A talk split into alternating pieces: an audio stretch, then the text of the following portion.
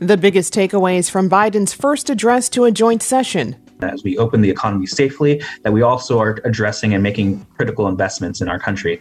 I'm Jade Hindman with Maureen Cavanaugh. This is KPBS Midday Edition.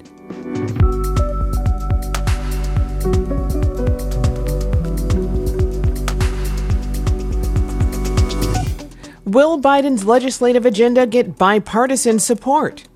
On the infrastructure bill, the Democrats have have a, a pretty big bill there. The, Demo- the Republicans came back with one substantially smaller, and maybe they can meet somewhere in the middle and get something done.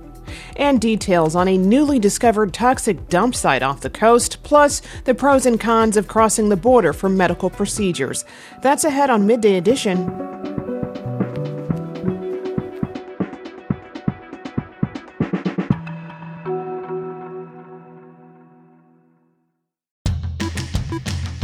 Hi, I'm Beth Accomando, KPBS arts reporter and host of the Cinema Junkie podcast. I'm also a geeky gourmet who likes to bake food themed to the movies I watch, like chocolate blood to savor with Dracula, or an extra chewy Wookie cookie to enjoy with Star Wars. I'm geeky about the things I love, and that makes me a public radio geek as well. I love being able to connect with audiences just like you through TV, radio, the web, and podcasts like the one you're listening to right now. So, are you a KPBS geek? If so, then I'm asking you to get in touch with your inner nerd and become a member of KPBS today. Just go to kpbs.org and click the blue Give Now button and make a donation. That's right, let's geek out together about the things we love. In his first major address to Congress, President Biden outlined a bold economic agenda while assuring the nation that America is on its way out of the coronavirus pandemic. After 100 days of rescue and renewal, America is ready for a takeoff, in my view. We're working again, dreaming again, discovering again, and leading the world again. And while fellow Democrats in particular praised the president's calls to action in addressing climate change and economic inequality, many in the party are urging Biden to pursue more ambitious progressive policy while in office. Joining me to discuss the Democratic reaction to the president's address is chair of the San Diego County Democratic Party, Will Rodriguez Kennedy. Will, welcome. Thank you for having me. What was your initial reaction to the president's speech? I think it is quite the change from the last time we had a president uh, address a joint uh, session of Congress. It was historic in many ways. I just from the beginning noting that we had two Californians and two women occupying the two top seats uh, as the speaker and the, the vice president. But generally, it's a, it was a hopeful vision for the country. Although you know we as a party are going to want to push for more. A lot of ground was covered in yesterday's address. What do you think were the most critical issues that the president brought up? The president is looking to build back better, which means he wants to make sure that as we get through the, uh, the, the recovery and that as we open the economy safely, that we also are addressing and making critical investments in our country, from looking at, at, at sort of economic investments uh, to the family to make sure that we can make broad investments into infrastructure, and also addressing several reforms that have uh, not been addressed, things like immigration and, and police reform. During his campaign for the presidency, Biden often referred to his moderate political alignment as an advantage in pursuing bipartisan legislative efforts. Did you hear any messaging in this speech that would signal an effort to work with Republicans across the aisle on some of that that you mentioned? Yes, uh, the president made reference to productive conversations that are happening in the U.S. Senate with the Republican caucus. Democrats have cause to be skeptical. Uh, Republicans have been obstructionist in the past and have failed uh, when they had a majority in the Senate to address the economic and even health woes of this country. Um, but it does look like the administration is working in good faith to try and get the, bring some of the Republicans uh, along, uh, whether or not they will be good faith partners, as these senators are now starting to, to position themselves for their own political presidential runs. You know, you have to treat it with some skepticism. And yesterday, the president urged Congress to pass a police reform bill by the end of May, which would uh, mark one year since George Floyd died at the hands of police. Do you think the president is setting the right tone in addressing issues of racial injustice in America?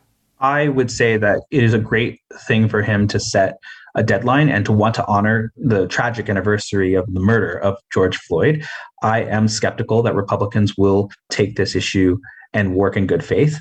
I think that a lot of the things that we will run up against uh, in terms of big policies like these, like criminal justice reform, which is a very complex issue that needs to be addressed, will run into the, the fact that the Senate is 50 50. And so I think it'll be difficult for the president to achieve anything uh, without ending the filibuster, which is one of the proposals of our California Senator, Alex Padilla. Last night, Biden really leaned into tackling white supremacy and systemic racism. And during the Republican rebuttal, however, Senator Tim Scott of South Carolina was very critical of that. People are making money and gaining power by pretending we haven't made any progress at all, by doubling down on the divisions we've worked so hard to heal. You know this stuff is wrong. Hear me clearly America is not a racist country. A lot to unpack there. What are your thoughts on that claim by Senator Scott? I am hesitant to engage in um, criticisms of, of, of black leaders who are who are making uh, who are speaking their truths from their perspective. What I will say is that it is a pretty objective fact that there is provable systemic racism in the United States, and that we have to, as a country, address that systemic racism. And we saw that in things as evident as the COVID 19 pandemic, where communities of color, particularly the Black and Latino communities, suffered and died at greater rates than their white fellow Americans. We know that the criminal justice system has a disproportionate impact and disproportionate treatments of Black and, and Latino Americans and API Americans. So it, it's a pretty objective fact that there is systemic racism in the United States. And I would agree with the president that we need to address it and address it soon. You know, the president also laid out an American jobs plan, the American family plan. The $1.8 trillion price tag that comes with it is something Republicans say raises concern for them. Um, what's your argument as to why this money should be spent this way? I think it's very interesting that the Republicans routinely talk about things like spending when they are out of office, but they added an enormous amount to the national debt. The reality is, is that we as a country can spend beyond our means for a short while and that that spending can stimulate the economy and then in the end allows us to address the debt in a, in a reasonable time frame the united states is a very strong uh, economy the strongest economy in the world and therefore we can afford to make investments that pay off in the future and the republican party which is the party of business and the party of economics and financial conservatism or whatever they should understand the concept of investments. And if they don't understand that, then they're being intellectually dishonest. So, what's the strategy to get this agenda from legislation to law for the Biden administration? What do you think will be key to get this through the Senate? Well, a lot of these issues are very popular. If you look on an, on an issue by issue, uh, whether it's investing in infrastructure, whether it's investing in the family, these are going to be talking points that are very popular, particularly in red and purple uh, Senate districts. So I think the initial approach is that the, Bi- the Biden administration is going to try and pull off some of the moderate Republican senators to support a broad uh, agenda that will be popular with the American people. Um, if that is not the case, however, I would not put it past uh, moving to filibuster reform, which will allow the Democrats to pass uh, legislation into law with a 50, major- uh, 50 uh, plus one majority, which allows our uh, vice president and California native uh, Kamala Harris to cast a series of tie breaking votes. So I think those are the two approaches that the administration will take towards legislation. I've been speaking with Will Rodriguez Kennedy, chair of the San Diego County Democratic Party. Will, thank you so much for joining us. Thank you for having me.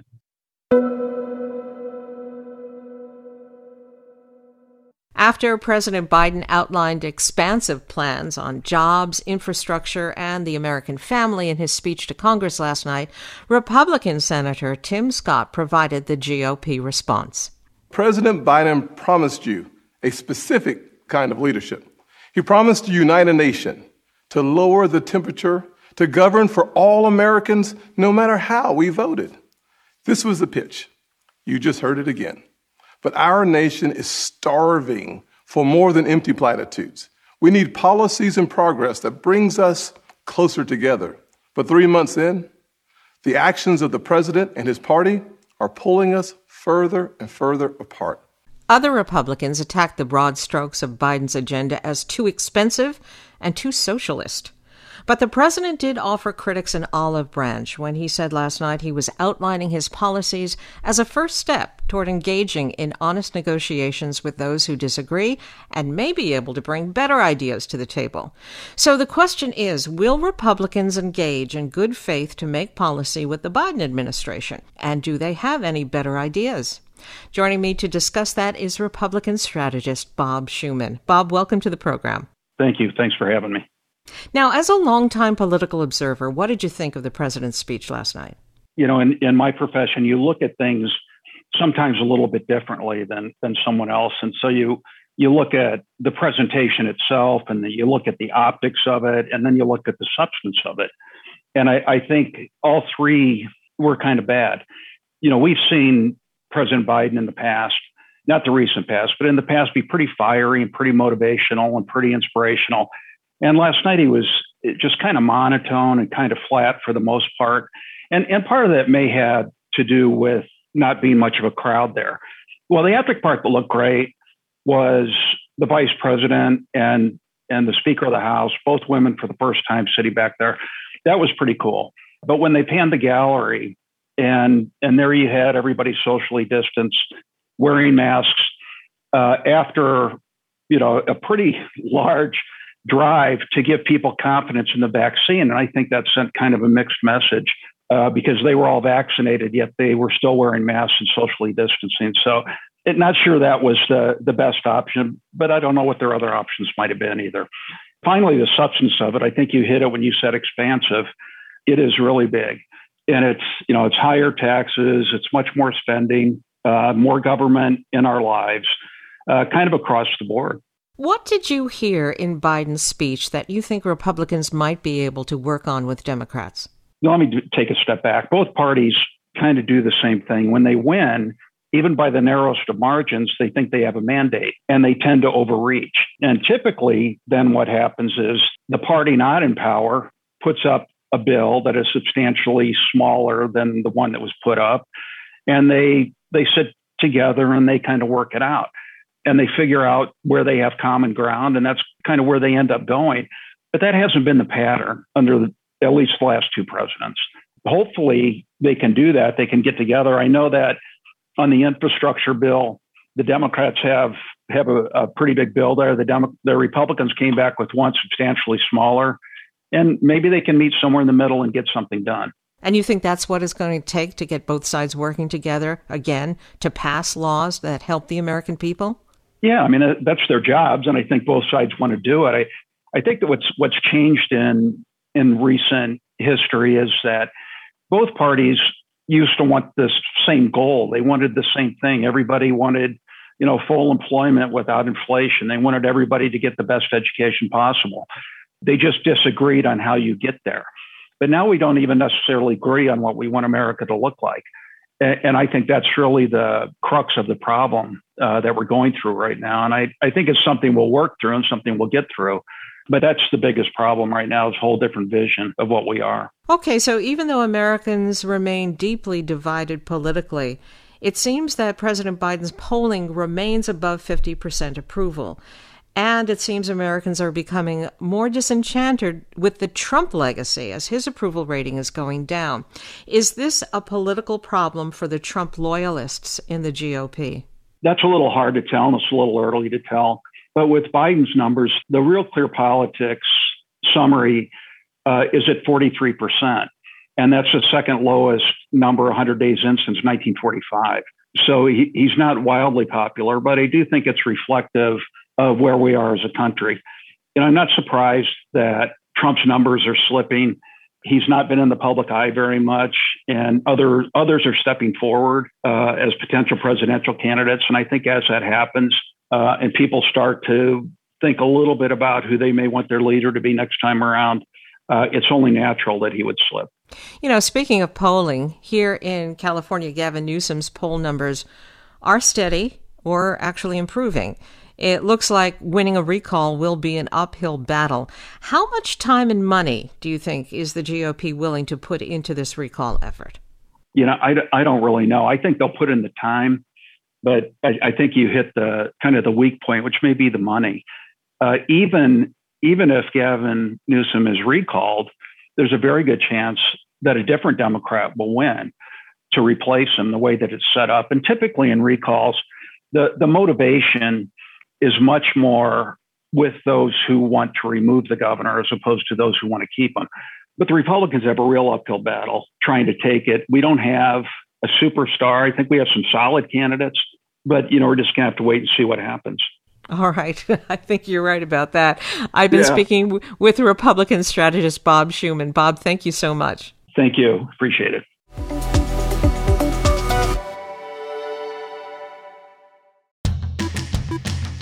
Hi, I'm Beth Accomando, KPBS arts reporter and host of the Cinema Junkie podcast. I'm also a geeky gourmet who likes to bake food themed to the movies I watch, like chocolate blood to savor with Dracula, or an extra chewy Wookie cookie to enjoy with Star Wars. I'm geeky about the things I love, and that makes me a public radio geek as well.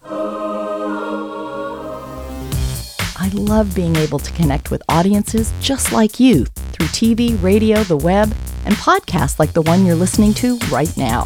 So, are you a KPBS geek? If so, then I'm asking you to get in touch with your inner nerd and become a member of KPBS today. Just go to kpbs.org and click the blue Give Now button and make a donation. That's right, let's geek out together about the things we love. This is KPBS Midday Edition. I'm Maureen Cavanaugh with Jade Hindman. A decades long suspicion that barrels of DDT had been dumped off the coast of Catalina Island is now closer to being proven. DDT has been banned as a pesticide for agricultural use in the U.S. for nearly 50 years, but environmentalists say the dumping may have gone on for years before the ban. Scientists from Scripps have captured images that resemble more than 25,000 barrels of suspected DDT waste on acres of seafloor between Catalina and Los Angeles. High amounts of DDT contamination have been found in the region's ocean sediments and marine mammals for years, but this is the first time that the exact location and extent of the dumping has been discovered. Joining me is Eric Terrill. He's chief scientist of the expedition and director of the Marine Physical Laboratory at Scripps Institution of Oceanography. Eric, welcome to the program. Hi, thank you for having me. How did you conduct this search on the seafloor? So we used robotic tools which really wouldn't have been even available, say, 10 years ago to try to conduct this type of survey where um, these autonomous underwater vehicles were able to be launched and recovered from our research vessel, Sally Ride. Um, the Sally Ride actually provided uh, very high precise navigation signals down to these robots as they were conducting the surveys using a sonar technique called side scan sonar. And side scan sonar is a type of imaging sonar that's really advanced through the years. And in this case, we were looking uh, to the right and the left of each vehicle out to 150 meters down to, you know, tens of centimeters of object detection scale. So we, we had, uh, you know, objects as small as a coffee cup we could actually see on the seabed with tools like this. And I'm not saying we saw coffee cups out there. I'm just trying to give you a, a perspective of the uh, size of objects that we could actually detect with this type of sonar. What kind of images did you see? First activity we did was really to get on station where um, there were some known barrels and began mapping it with the sonar. And you know the the sheer numbers that we began seeing in the data, um, you know, indicating that there was barrels located there and have the shape and dimension and the acoustic brightness associated with the barrels. You know, really was first told us, hey, we need to make sure our sonar is working properly. So we had to uh, do some various calibration and you know convinced ourselves hey the sonar is working right. There's just this many barrels on the seabed. In the course of the two weeks a story began to unravel of the full spatial extent of of the debris field uh, that you know went on for you know the dumping from the historical records which went over for decades you know seemed to be confirmed by the data that we saw. And how wide an area are we talking about? So one of the unique features of, of the dump site, why we know it's debris field uh, dumping, not only just by the acoustic targets, is they, they have very, they're distributed on the seabed in, in linear fashion, you know, consistent with a ship underway dropping things um, as it's sailing along. And some of those uh, kind of fields that are, are long linear features, you know, extended up to 11 miles in length. Now, the barrels you, you, discovered seem likely to have contained DDT, but you're still not sure. Is that right? Well, I think first and foremost for the public, it's very important to realize that this dump site was used for a lot of industrial purposes. So we don't know what's inside these barrels because I have one example of a historical document from 1949 where, you know, barrels from the Montrose Chemical Corporation, which was the producer of DDT in the uh, LA Basin, had dumped 20,000 barrels during that year, or the salvage company dumped 20,000 barrels for them. But the petrochemical industry in the same area, also the same salvage company dumped, you know, in excess of 140,000 barrels. So, so it's, yeah, as a scientist, we got to be, you know, very careful how we project our data and what the nuances are of it. And, you know, kind of my message to the to the public is there's a lot of barrels on the seabed.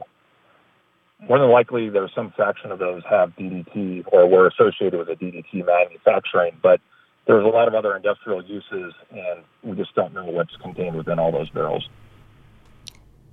Do you know if this site could possibly be cleaned up? You know that that that would be a, a stretch for me to extrapolate at this point. I, you know what what we're hopeful for is this knowing where to look on the seafloor because we, you know, over 14 days we're able to kind of unravel the full extent of the debris field. And what we need to do next is start conducting scientific studies. You know, I think there's a whole of government and a whole of science community response here. It's really required to go after understanding the full extent of the impacts and condition of, of the waste field and how that might be impacting the environment. And what's it like for a marine scientist to see the ocean used this way as a dumping ground? You know, as a uh, as an oceanographer and a scientist, you know, we're we're charged with having very objective looks at and interpreting the data and presenting it, you know, accurately to the environment. Now, as a ocean enthusiast and inhabitant of the planet, you know, it, it did become a little depressing or humbling while we were out there um, you know, I would say the, the entire scientific team as we began unraveling kind of the full field, you know, it's, it, you know, I don't think at the time people probably thought they were doing the right thing in terms of where they were dumping. And fast forward, you know, what we now know, um, you know, maybe, maybe changes that, that outlook on, you know, that sort of management uh, approach that was taken back then. And it, it is certainly humbling to see, you know, what, what man can do to the environment. And, you know, the, the positive step is I think, you know, we've got capabilities and science that can be applied to these problems and hopefully, you know, right some of the potential wrongs that happened in the past. I've been speaking with Eric Terrill. He was chief scientist of the expedition and director of the Marine Physical Laboratory at Scripps Institution of Oceanography. Eric, thank you very much. Oh, you're very welcome.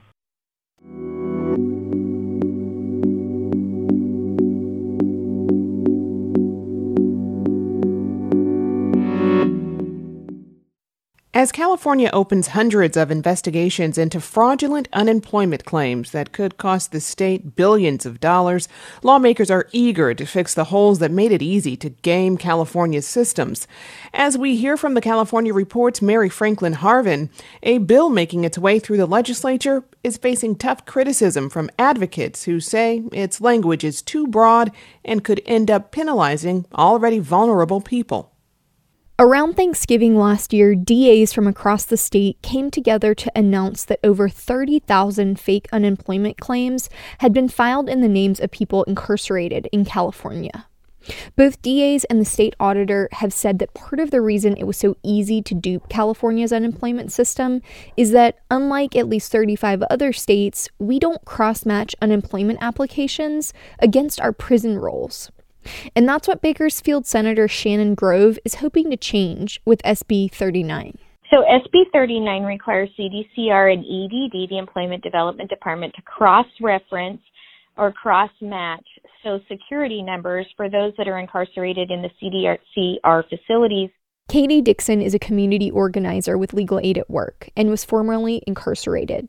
She's concerned about recent data that show holes in the state's arrest record keeping. We just don't believe that CDCR is capable of disseminating accurate information to anyone, let alone someone outside of, you know, their already complicated landscape. In 2019, for example, the California Department of Justice estimated that up to 60% of its arrest records were incomplete, meaning EDD could be flagging people based on inaccurate information.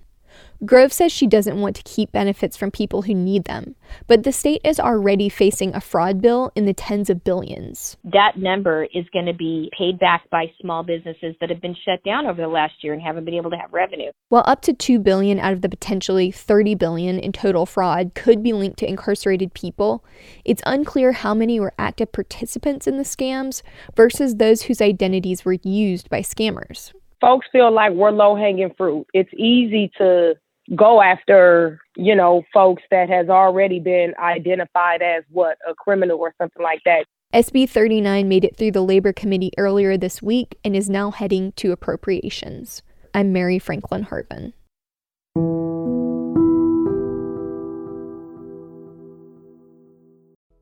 It's been more than two years since the Children's Zoo closed for a major renovation at the San Diego Zoo. KPBS environment reporter Eric Anderson says new hummingbird and Komodo dragon exhibits highlight new high tech and sustainable technologies. This corner of the zoo is a bundle of activity. Construction crews are working to get the old Children's Zoo area ready for visitors. The southeast corner of the zoo has been closed since February 2019. The Children's Zoo isn't the only renovation project underway here. Crews are putting finishing touches on a new sustainable hummingbird habitat. Curator of birds David Rimlinger says San Diego is among only a handful of zoos that keep hummingbird collections. I think hummingbirds are one of those few birds, like a penguin, where even if you've never seen one, you know that it's a hummingbird. Hummingbirds thrive in San Diego but don't exist in many parts of the world. The new habitat offers a chance for people to see the birds up close. And green walls like this will not only enhance the experience for people walking through the exhibit, but it's also better for the hummingbirds that'll live here. Rimlinger says keeping the birds on display requires a significant effort.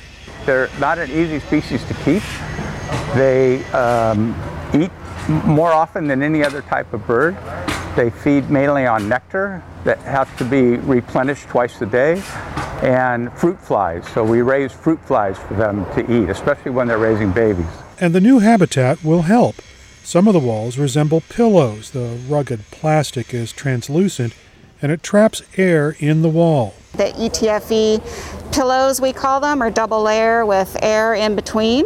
And so that also helps us regulate the, the thermal control in the environments. Vanessa Nevers is one of the project's architects. She says the enclosures were designed to take advantage of San Diego's unique environment to help regulate the habitat. She says it's part of the sustainability underpinning of all major projects at the zoo. Sustainable design is becoming more prevalent and much more common practice um, in a lot of areas. Construction manager Amon Farrell says the sustainability discussion was underway long before the first shovel cut into the earth, and the process took everything into account. What we've done uh, now versus years ago is we box trees, we safely put them at a location so we can bring them back in. With the demolition, instead of loading it all up and taking it all off, we separate it into concrete, glass, steel. You know, we take the time to do that. That's all recyclable. Um, and we send it to a source close by. Farrell says the designers, builders, and keepers all got together early on in the discussion to see what new habitats would need to serve the animals housed there. For the Komodo dragons, heat is important. Herpetology and ichthyology curator Kim Gray says heat rocks, infrared lights, and even the natural environment will help keep the lizards toasty. You can tell it's a little bit overcast today, a little bit cooler temperatures. In Indonesia, it might not be this cool, so we might allow them to just spend more time indoors in a nice warm environment. Gray says the new exhibit will have a separate indoor area and outdoor space and a nesting area in the back. And Gray says that'll give the Komodo dragons a choice. These habitats give them that opportunity to be together or not, depending on the animals and the time of year and if they're breeding or not. The new habitats require integrated systems that Farrell says could be controlled by a smartphone. That'll make it easier for keepers to manage the two new exhibit spaces. But that ease of operation masks the challenge of making the habitats work. It's not four walls, a roof. It's not we've done this before, let's just repeat that construction process. No, we're dealing with live animals and they all have different needs, and the collection is very dear to us. The Hummingbird and Komodo exhibits are scheduled to be open to the public this summer. Eric Anderson, KPBS News.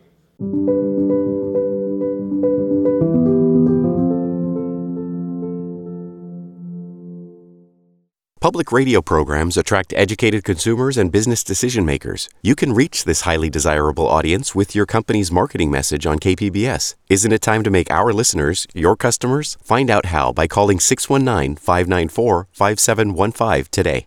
You're listening to KPBS Midday Edition. I'm Jade Hindman with Maureen Cavanaugh. People have long traveled across the border to save thousands of dollars on medical procedures, including cosmetic surgery, which is an industry that's seeing a boom. But one California woman, Kiana Weaver, died on the operating table after crossing into Tijuana for a cosmetic procedure. She's not the only one. Two others had been rushed to the hospital with life threatening complications and are still recovering. They all went to one clinic where Dr. Jesus Manuel Baez Lopez performed cosmetic surgery in January of this year. As Wendy Fry, a reporter for the San Diego Union Tribune's Watchdog and Accountability Team, reports, Lopez is not actually a plastic surgeon, and there's little oversight in Mexico to stop him. Wendy, welcome. Hi, thanks for having me. So, you start your recent report talking about how medical tourism is seeing an uptick across the border in Tijuana. What's driving this recent interest? Right. And that boom is not just in cosmetic surgery, although there has been an increase in that, uh, what's called the Zoom boom, which comes from people basically wanting plastic surgery because they've been spending more and more time staring at their faces on Zoom also a lot of i think maybe a lot of women might have more downtime that not having to go into the office and explain sort of the aftermath of the surgery also might be driving it a little bit. But there's also the fact that overall in general mexico has been striving for many years to become this world class leader in medical tourism and tijuana is kind of at the center of that. So how much cheaper are these cosmetic procedures in tijuana women are have been able to save depending on exactly what they're having done thousands to tens of thousands of dollars so a surgery that would cost maybe $30,000 in the United States is maybe six or seven thousand dollars there. But for three women who went to get cosmetic surgery at one clinic in Tijuana, none of them left unharmed. What happened? That's the key question right there is what happened, you know, on this one day at this same clinic that all three women went to. And basically, all three women, according to what they've told us, had varying degrees of what seems to be the same cause. The way that doctors were able to explain it to me is that basically, when the surgery was over and they went to close them back up, they did it too tightly in a way that squished all their organs together. And so their organs were no longer able to continue functioning. So, like the digestive organs, those functions weren't able to continue happening, which is obviously very serious and for Kiana fatal. And for the family of Kiana Weaver, who you briefly mentioned, um, she actually died on the operating table, and it's been difficult to find out what went wrong with her surgery specifically. Can you talk about that? Sure. So the problem is right now there does not exist a death certificate at all or any kind of record whatsoever of Kiana Weaver's death within Baja California's tracking system, within their medical examiner's data, basically. So there was no autopsy, uh, and there's just no records whatsoever, other than this one form that Kiana's mother had to fill out to transfer her body back from Baja California to California, which does list a cause of death on it. And what it lists on that document is cardiorespiratory arrest. So basically, her heart stopped. She stopped breathing. So, is there any investigation into the medical malpractice for her death? No, not as far as we know. There's no investigation going on. We followed up again with the Fiscalia, with the Attorney General after the article ran to see if there had been any movement, and no, we have not heard of any agency investigating. In fact, Dr. Baez was still operating, actually. His receptionist told me he was in the middle of a surgery when I went in person to seek comment from him. And Kanisha Davis uh, and a friend also went to see Dr. Jesus Manuel Baez Lopez for a tummy tuck and liposuction. Davis, who is a nurse, said she saw red flags and ended up in the hospital. What happened there? Right. So she said she wasn't hooked up to any monitors during the surgery. And just as a nurse, she felt something wasn't going on correctly in her body. And she knew she would not have released a patient that was in her condition. She was dizzy. She couldn't walk. When she arrived in the ER, she actually she waited for a long time at the in the ER because she wasn't able to really articulate what was wrong. She just felt like things were off. But once they ran a CAT scan, things started moving very, very quickly because they told her she had a hematoma and was very close to death if she hadn't come in when she did and if she hadn't gotten medical care when she did. And, and there was a, a, somewhat similar experience for Esmeralda Inguez. Uh, where did her procedure go wrong? Basically, it's the exact same story, except she has not yet been able to regain any function of her kidneys. Oh, wow. So, how has that impacted her life? So, she's still on dialysis and she was starting to recover. And then in April, her wound got reinfected and she's been in and out of the hospital. Tell me more about Dr. Baez Lopez. I mean, what kind of credentials does he have? He is a doctor, he is a general physician, but he only has a two year master's degree in aesthetic surgery, which we're told by other doctors and other surgeons that that's not really surgery. Eh, they they market it as surgery, but it's not actually surgery. It's like getting Botox or aesthetics. And he does not have listed among his credentials any training or education as a plastic surgeon, which I understand is a six year process. So you have to be in school, do training, do testing for six years before you become a surgeon. So, how is he able to operate then as a cosmetic surgeon in Mexico? my understanding is that there's just a lack of oversight that allows people to do these procedures. And if they go well, then no one asks any questions and they're able to continue operating their business that way. Have any of his patients been able to hold him liable for these botched surgeries? Not that I'm aware of. There hasn't been any civil litigation. So, what would you suggest someone do if they are considering going across the border for cosmetic surgery? Right. So, I mean, even with the savings, you know, whether it's 20,000 or whether it's $7,000, it's still a significant amount of money, right, to invest. So, you'd want to do all the research, at least that you would do when you're buying a car or making a huge purchase, right? You want to compare different doctors, talk to people who have had surgeries with them. But then also, you definitely want to look on this site. That's the Mexican Association of Plastic Surgeons and Reconstructive Surgery. The link is in the story that I did put in Baja California, and that lists all of the surgeons who are part of this association and they cannot be a part of the association if they do not have the actual training as a surgeon. I've been speaking with Wendy Fry, a reporter for the San Diego Union Tribune's Watchdog and Accountability Team. Wendy, thank you so much for joining us. Thanks, Jade.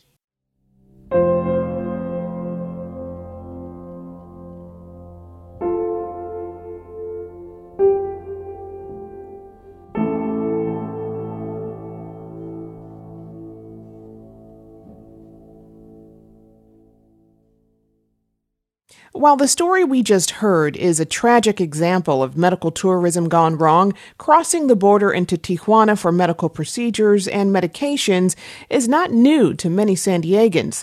KPBS's border podcast, Port of Entry, is kicking off a new series zooming in on medical tourism at the border.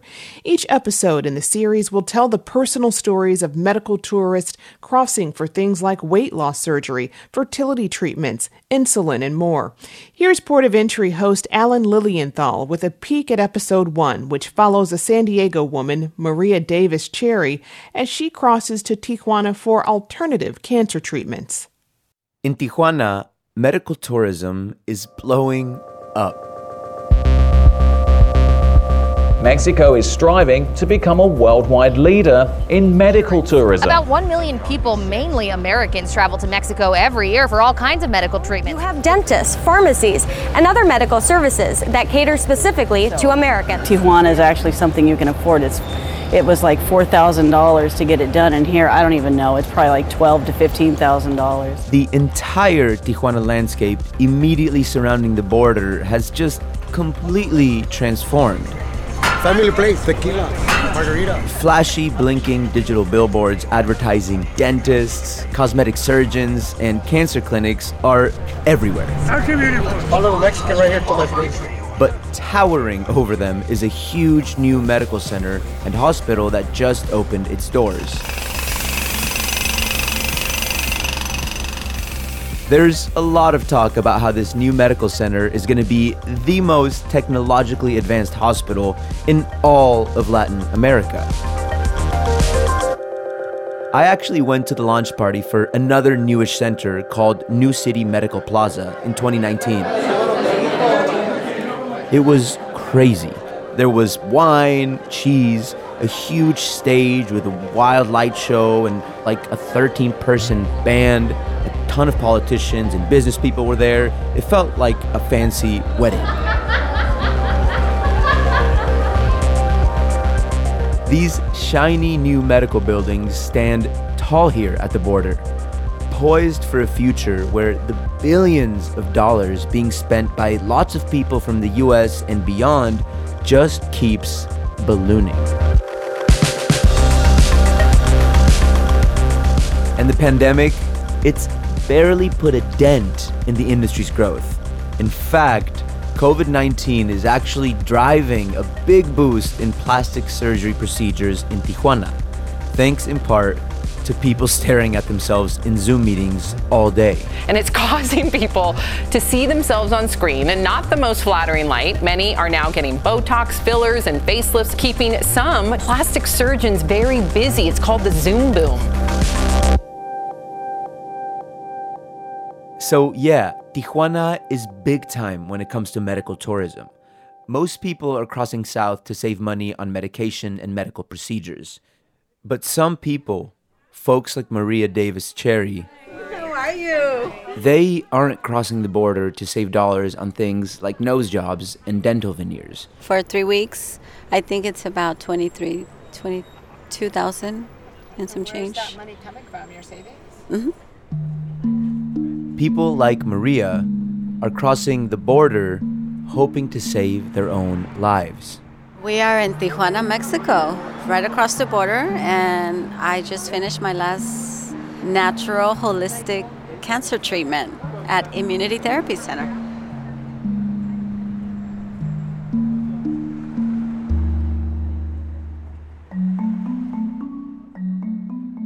So when Maria gets a headache, she doesn't reach for Tylenol. I just put like peppermint oil across my my temples or lavender oil and drink more water. I go for like the natural stuff before. She's what some people might call crunchy. Turmeric and mushrooms and alkaline water, you know, how to keep your alkalinity in your body. Um, I started looking at now even more at elderberries, vitamin B17, which is apricot seeds, you know. Uh, so just a lot of natural uh, oils, frankincense, essential oil. Maria believes 100% in the power of holistic healing healthy, clean eating, exercise, natural remedies, those kinds of things. And she's kinda the perfect poster child for it. Maria was 49 back in 2019 when my producers and I first talked to her, but she looks way younger. She's one of those people who somehow always looks like she just stepped out of a spa or something.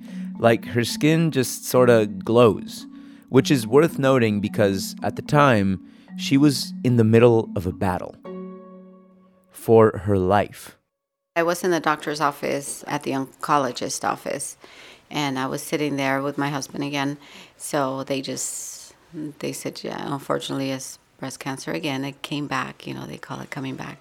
I don't think it ever left, but it came back. So, um, I mean, you, you feel disappointed and irritated and sad and a bunch of different emotions at the same time. But you go, okay, let's do this again.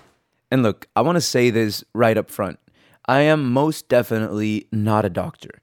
And this is not some kind of hardcore investigation into the efficacy of alternative cancer treatments.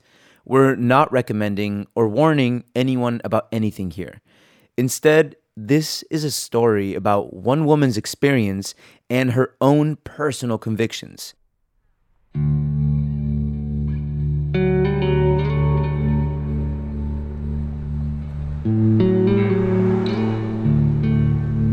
Maria lives in Otay Mesa, a city really close to the US Mexico border. I just go out from my yard and you can see all the little lights. It's an open field, and then right after the open field, you can see all the lights and you can see Mexico from the, the Otay border, pretty much. One of the first things you notice when you meet Maria is her sorta stoic look. It's like being cool, calm, and collected is her natural state. She's strong and also a little emotionally guarded. At least with me and my producers, Emily Jankowski and Kinsee Morlan. Man, how do you stay so tough? Did you like build a wall around your heart? I mean, how do you stay so strong? No, you know. I mean, the only thing we can do now is to educate ourselves to to keep pushing forward. It's another day, you know. Adelante. Gracias. The Bible says, you know, if you pray, don't worry. But if you worry, then why pray? So I just don't worry anymore. I think stress is going to probably even cause bigger things. So I think the more you stress, the more you get things in your body, and worrying about it is not going to change that I got cancer twice, you know? Don't you get mad though? Oh, yeah, of course. I'm just not mad right now.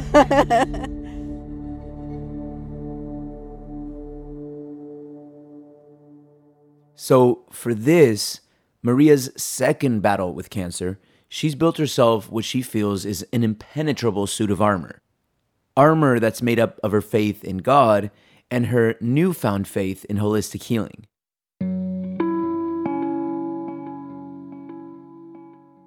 And that was Port of Entry host Alan Lilienthal talking with Maria Cherry Davis. You can follow their cross border journey by finding Port of Entry online at portofentry.org or on Apple or wherever you listen to podcasts.